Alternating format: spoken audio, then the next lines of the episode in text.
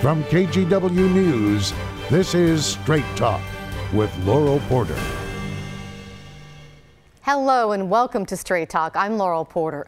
Governor Kate Brown is expected to call Oregon lawmakers into a special session soon to address the coronavirus crisis. House Speaker Tina Kotek joins us with a look at what they might tackle in that session, and we'll get her perspective on the pandemic. Then later, we talk about how the crisis is affecting those with substance abuse issues. Addiction doesn't take a vacation, especially during a crisis. We look at the help available through Hazelden Betty Ford treatment centers. And we hear from an Olympic gold medal winner who fought addiction and offers hope for recovery. First, welcome to my guest, Oregon Speaker of the House, Democrat Tina Kotek. Speaker Kotek, thank you for joining us here on Straight Talk. It's great to have you here, even though it's just a, a video chat. Thank you, Laurel. It's nice to have uh, this opportunity. It's good to see you. It's good to see you too. We're all living through something that none of us has experienced before, and a lot of Oregonians are hurting financially, emotionally. A lot of people are afraid about an uncertain future. What have you heard from Oregonians, and what do you want to say to them? Well, first of all, I want to say thank you. Uh, many legislators are hearing from their constituents every single day, and I'm just so proud of how Oregonians are stepping up in these difficult times, following the governor's directive of stay home, save lives, just doing everything they can to help their neighbors, to do the right thing. It's it's been really impressive and inspiring. And I know legislators are hearing from people, like I said, every day, housing, uh, unemployment, uh, worried about how they're going to educate their their kids when uh, in in school schools are closed now. So um, I just I just want everyone to know that legislators are listening, and they want to be helpful, and everyone's going through a tough time right now.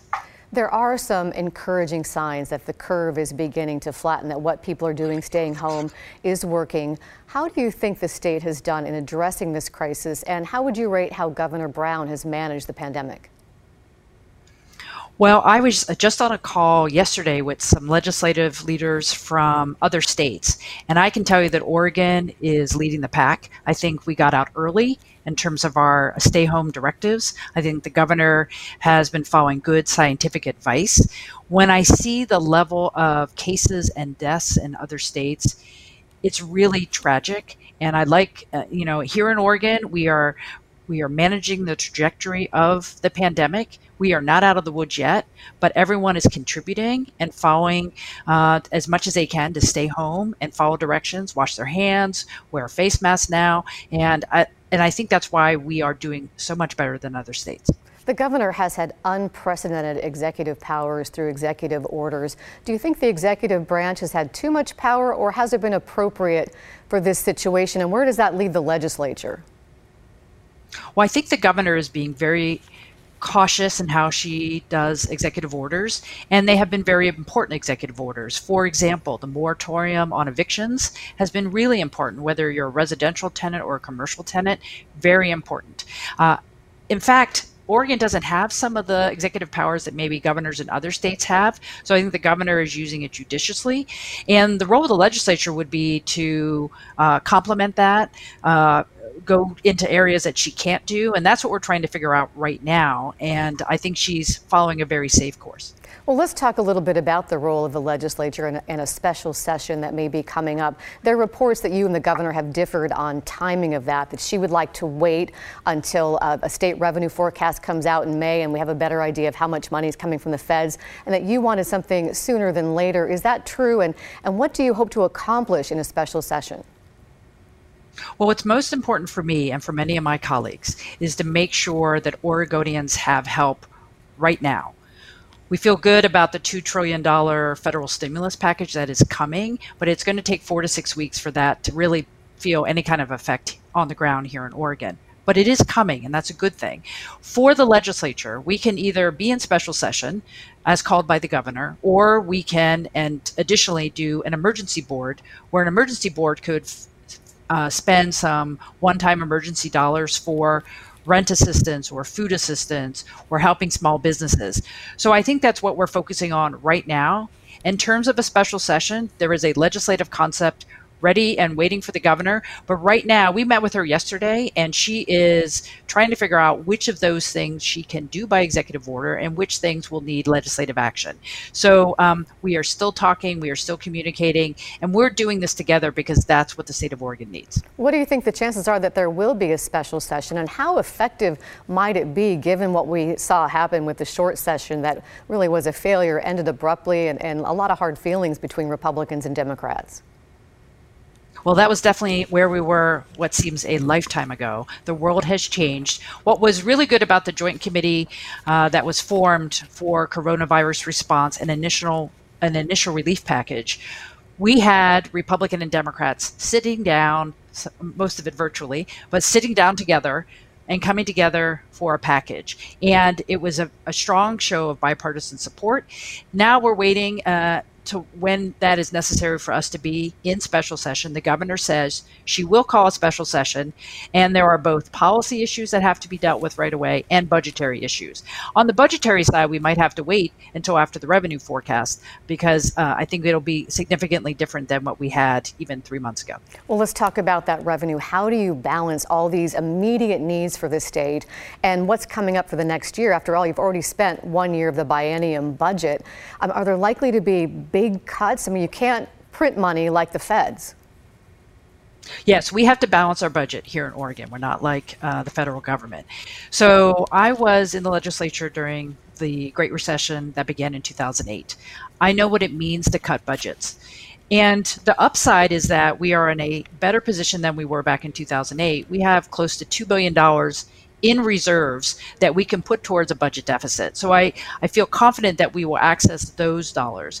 And then if we have to cut budgets, I think we have to do it carefully to not impact people's lives. We can do a lot of damage if we do not take it slow and look at where we are in terms of our budget.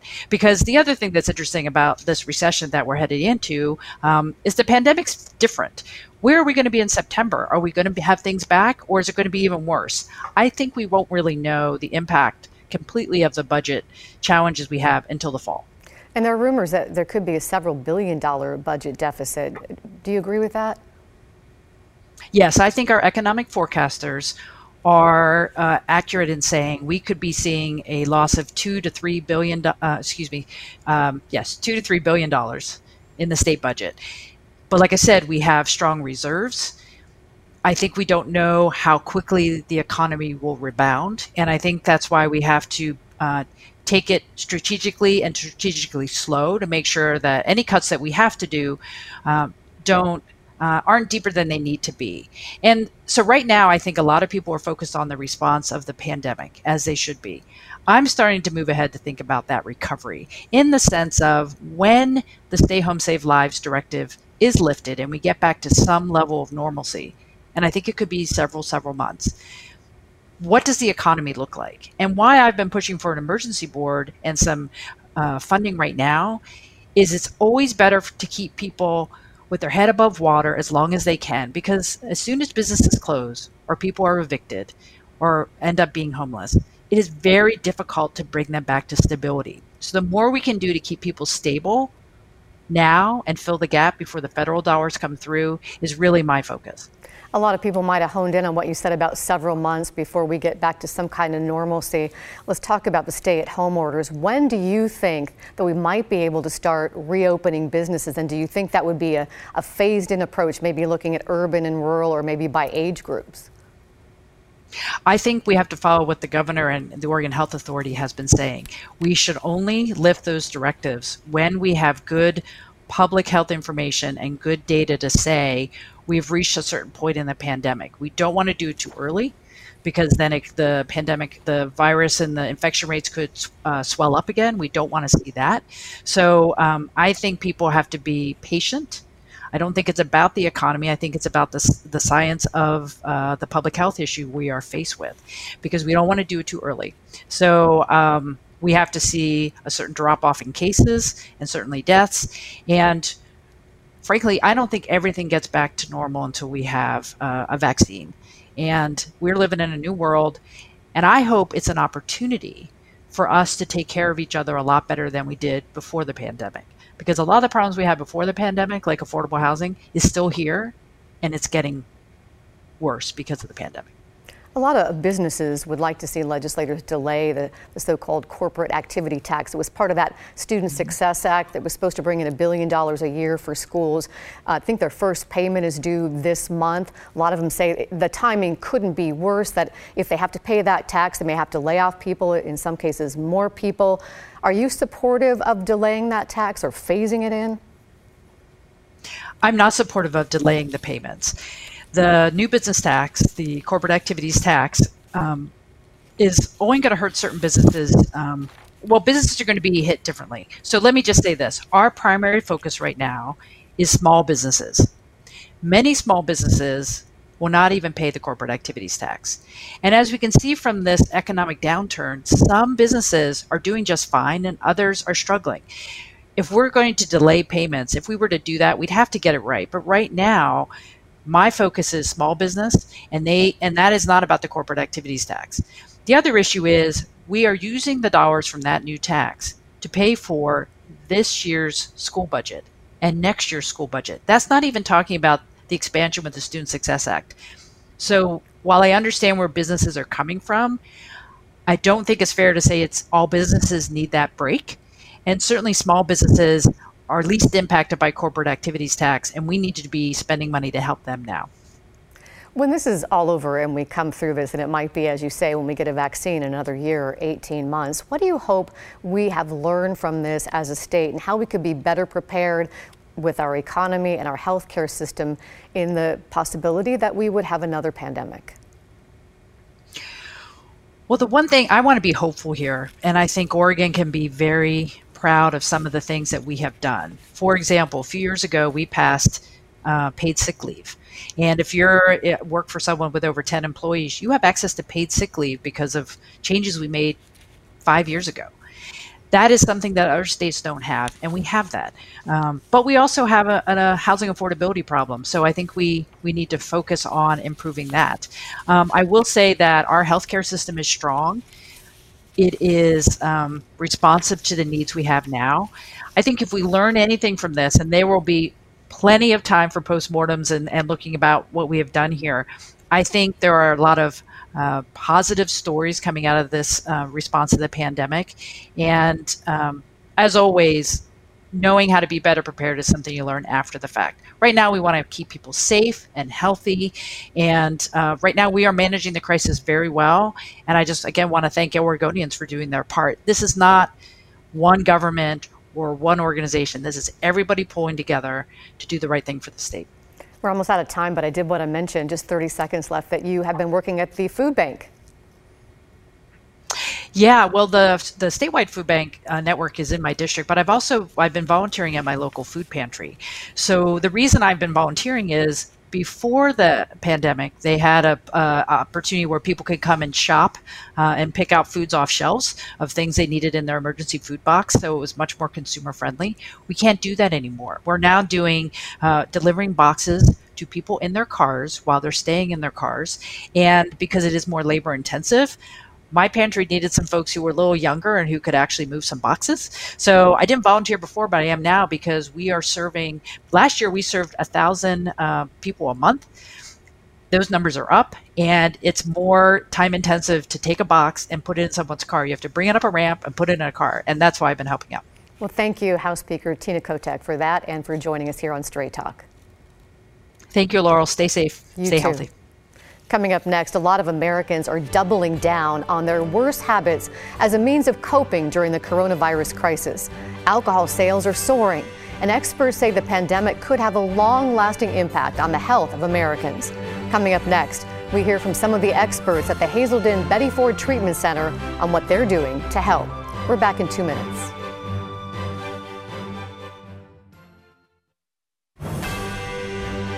Welcome back to Straight Talk. I'm Laurel Porter. This pandemic is especially tough for people feeling isolated and for those with substance abuse issues. For help, we turn to the nation's leading nonprofit addiction treatment provider, the Hazelden Betty Ford Foundation. Heidi Wallace is the director of Oregon operations, and Carrie Bates is community outreach representative in Oregon. She's also a three time Olympic gold medal swimmer who struggled with addiction herself and has her own story of recovery. They're both here with us now to offer help and hope. Welcome, Heidi and Carrie to Straight Talk. It's great to have you back. Thanks, Thank Laurel. Laurel. Great to be back. Let's start with Heidi. How tough is this time for people who might have substance abuse issues? And are you seeing more people reach out to Hazelden Betty Ford treatment centers? Absolutely. This is a really tough time. I mean, addiction breeds isolation, stress, anxiety, depression, and loneliness more than anything else. And it um, is a breeding ground for people struggling. So, for individuals that are struggling or, or even in recovery, this is a vital time for people to be reaching out at, um, in different ways and unique ways and innovative ways to seek long-term recovery. And people are reaching out to us. Um, we're treating more people in a virtual capacity than we ever have before. And we still see people coming into our residential treatment centers um, because we need to be open so that they aren't um, individuals aren't going into our local hospitals where we really need to be treating those um, with the covid-19 and other um, medical conditions. So it's our responsibility to stay open with our residential and provide a virtual platform and we're doing that. And we've been doing virtual for three weeks now so it's been we got to get to more people that are struggling and that's what we're doing and, and, it would seem that a lot of people are struggling. There's some stats from Nielsen that says that alcohol sales for the week of March 21st were up 55%, spirits up 75%, wine use up 66%, beer sales up 42%, and online alcohol sales were up 243%. Carrie, how would you describe this time for people who struggle with substance abuse? How, how difficult is it? You know, this is a really a really difficult time, Laurel, for people like myself that struggle with substance use disorder, even those of us that have been in long term recovery. Um, as Heidi mentioned, uh, this is a disease that's rooted in isolation. And um, and so when when we are being forced to be removed from our support, our support groups, um, uh, it can be very challenging. And so we have to take extra measures now to make sure that we're staying connected with the recovery community via um, Zoom and online meetings. Um, and whatever that looks like for what, what we need, we have to seek it out. But we're asking people in early recovery to seek out these resources when they, they don't necessarily have the tools yet to know how to do that. And I even have to remind myself every day to do the things that I know that work for me. And part of that is not to get in that very comfortable place of isolation.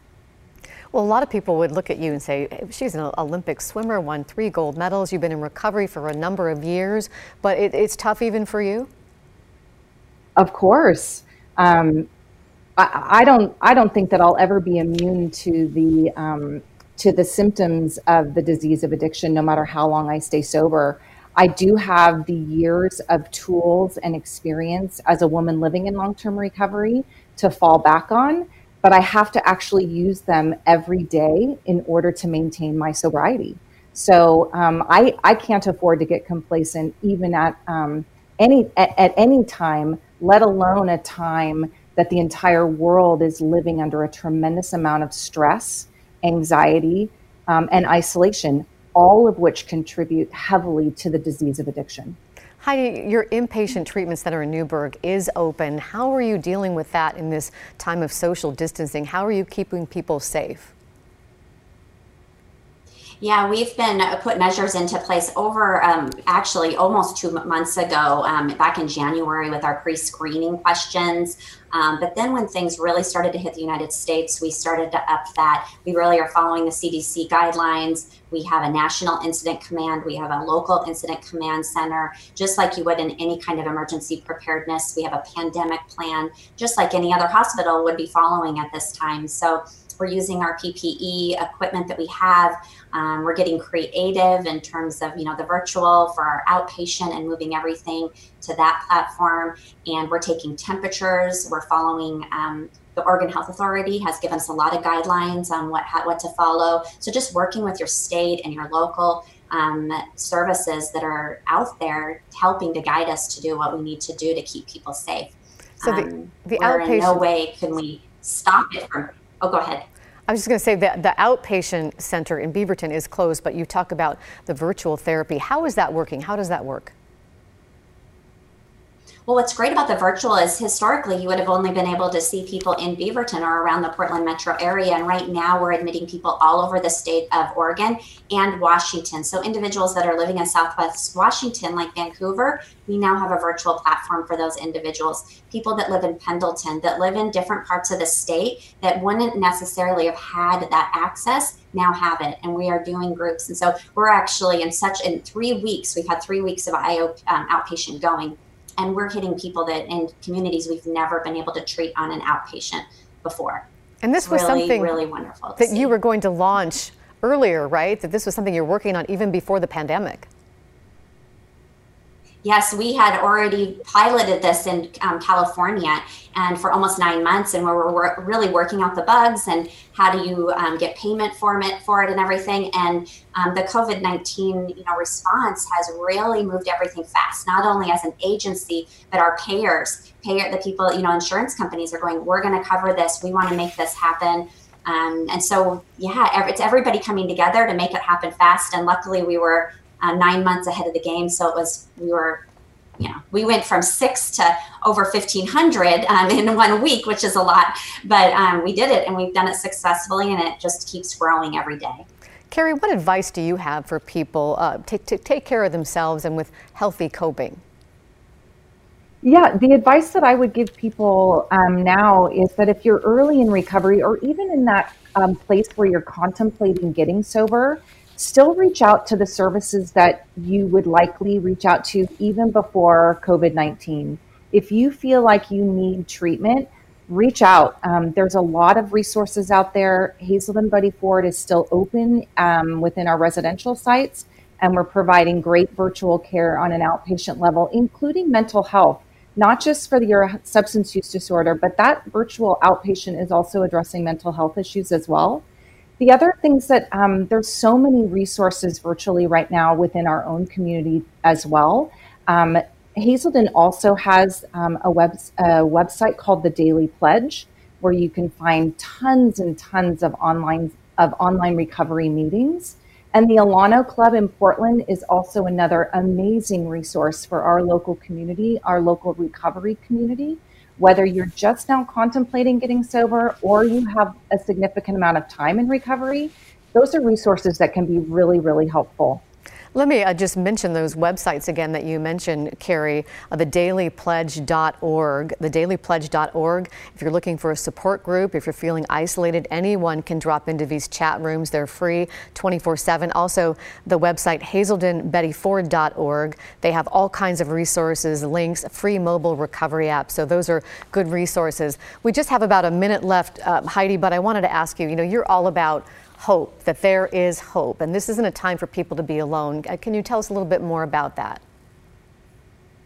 Yeah, there's more hope than ever. I mean, that's why, you know, if you're living in a small community that you thought there it wasn't available to you, it's now available to you. And, you know, I'm always trying to find the, you know, the positive out of these really um, tragic, scary times for individuals. And we also are seeing communities coming together, people coming together more than ever, even though we're in social distancing. And so, that's what this is about. And there's a, I see hope every day, whether it's through interacting. Um, I have actually a, my daughter has a birthday party today, and I did it by a Zoom meeting. This is not something I would have even considered a year ago. So there is hope for everybody to have, um, no matter what is happening for them. There's there's so much hope in this world, and that's what we are. We treat. That's what we do. That's the antidote to addiction is hope.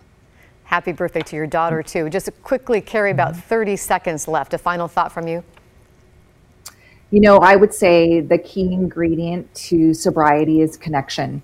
And so we have to make every effort to stay connected with those of us that are in recovery and um, and not and not get stuck in that um, isolation at home. So please reach out, please get online. There's so many resources at our fingertips. It's not the traditional, customary recovery um, outlets that we normally have, but they're there and take advantage of them. Thank you, Carrie and Heidi, for joining us here on Straight Talk. Thanks, Laurel. Thank you, Laurel. And thank you for watching and listening. Don't forget to download our new podcast. Here's a QR code that will take you to a link where you can download it or get it wherever you get your podcast. Just search for KGW Straight Talk. We'll see you next week. Stay home and stay safe.